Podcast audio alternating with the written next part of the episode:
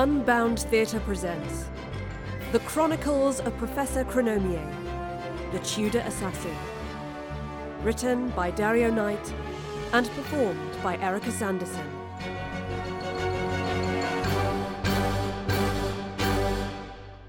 Chapter 16 The Departure. Moonlight fell through the high windows to bathe the great hall. Will ran up to the royal table and helped the Queen to her feet, whilst Astrid and Thomas did the same for the Professor. What did you do? Astrid asked her. Oh, that's a long explanation full of fiddly equations. In short, I think I zapped it back to where it came from, with the assistance of Thomas here, of course. What is this strange device? he puzzled. Parts of my uh, transport. I met the creature on the way here and discovered it had something of an aversion to the electrostatic power generated by the crystallization of chronofluid, which I believe must have. She scanned a room of blank faces. Uh, sent it packing. You are some form of alchemist, it seems, the Queen observed. The Professor immediately bowed. In a manner of speaking, Your Majesty, yes. And the assassin? Uh, no idea, ma'am. A spy, perchance, from some rival power? More than likely. And its arm, which resembled a demon's claw. Uh, some sort of sophisticated gauntlet? Elizabeth's suspicious stare bore into the Professor's skull. Very well. The Professor exhaled deeply. Master Shakespeare, you will accompany me in search of my cowardly protectors. As for these two, she indicated the mesmerized guards now laid unconscious at her feet, we must have them conveyed to the tower. Actually, ma'am, I believe they may have been under some sort of influence. They weren't. The professor was cut off by one of Elizabeth's eyebrows rising threateningly at the interjection. We shall see. I thank you for your assistance, though I suspect these events may prove too fanciful for public debate. She paused with a wry smile. Tales of travellers and demons from beyond our realm of understanding are like to draw altogether too much suspicion. How did you? Astrid began, but the Professor placed a hand over her mouth. I fancy they would, ma'am. Master Shakespeare, I suggest you intimate to those in attendance tonight that this interlude was merely part of your performance. Yes, ma'am. Let us depart to reassure them. Of course. He began to lead her away, but she turned back to the Professor. Your name, good lady? Professor Chronomier, ma'am. I should hope, Professor, that no more demons might trouble my kingdom. I shall protect it, ma'am. You have my word. Elizabeth smiled, nodded, and left the room. The bright morning sun spread across the Thames. The rattling of carts and the chatter of the crowd on the streets was punctuated by hammering and rattling. At the bank of the river, the Professor was busy reassembling her machine. I really am sorry, my dear thing, she soothed, tightening various fastenings holding the hourglass in place. I know it must have hurt, but it was the only way to stop it. I just hope I've not done you any permanent damage. What the hell? came a disbelieving voice behind her. She turned to find Astrid staring open mouthed at the machine. Ah, Astrid, I thought you were at the cart horse. Is this it? It is, ain't it? That's what brought you here. There was nothing left to hide. Yes, Astrid, this is my, um. The words still stirred butterflies in her stomach. This is my time machine. Blimey, how does it work? Best not to ask, dear heart. I'm not sure it still does after having to pull the poor thing apart last night. And if it's all fixed, then I shall be on my way. Holla, my lady! called Will as he and Thomas emerged from the passageway leading from the busy street. What is that? Thomas gasped in wonder at the sight of the machine.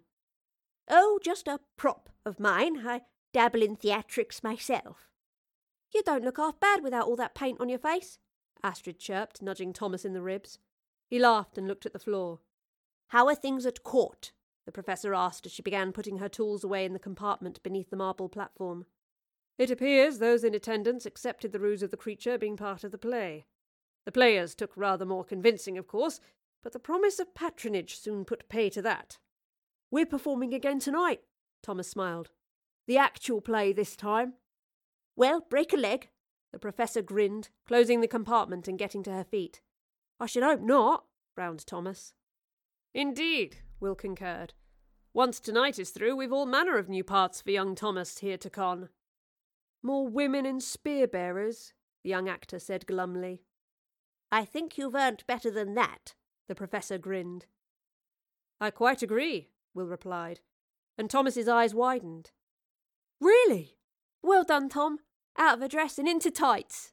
Astrid laughed and hugged him. You must join us for the performance tonight, said Will. I'm certain it will prove rather less eventful, though hopefully just as dramatic. I would love to, Will, truly, the professor replied.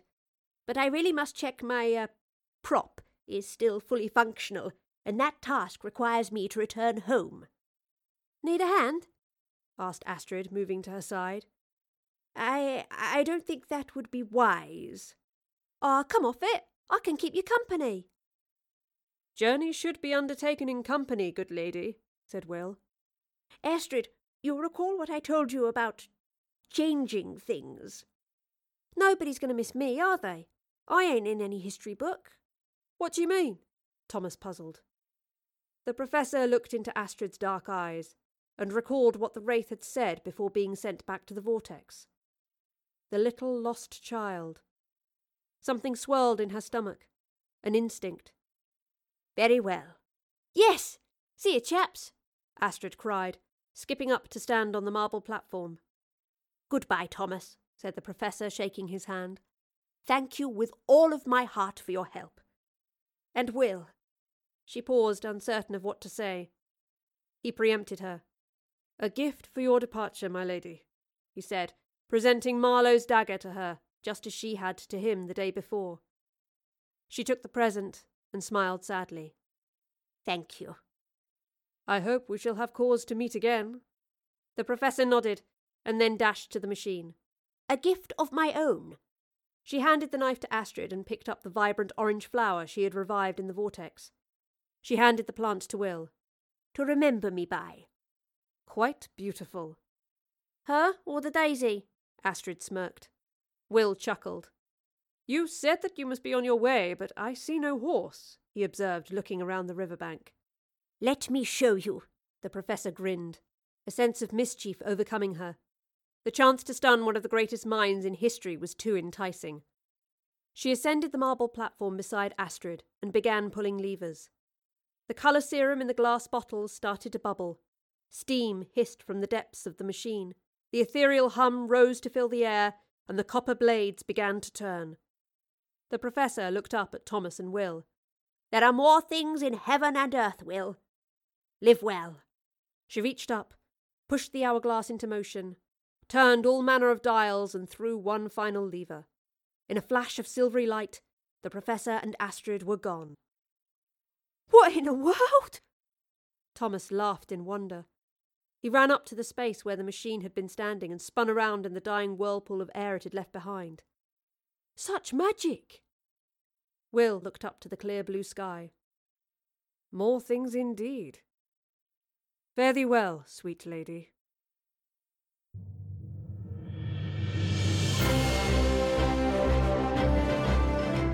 The Chronicles of Professor Chronomier, an unbound theatre production. The Tudor Assassin was written by Dario Knight. It was performed by Erica Sanderson, with music by Kevin MacLeod.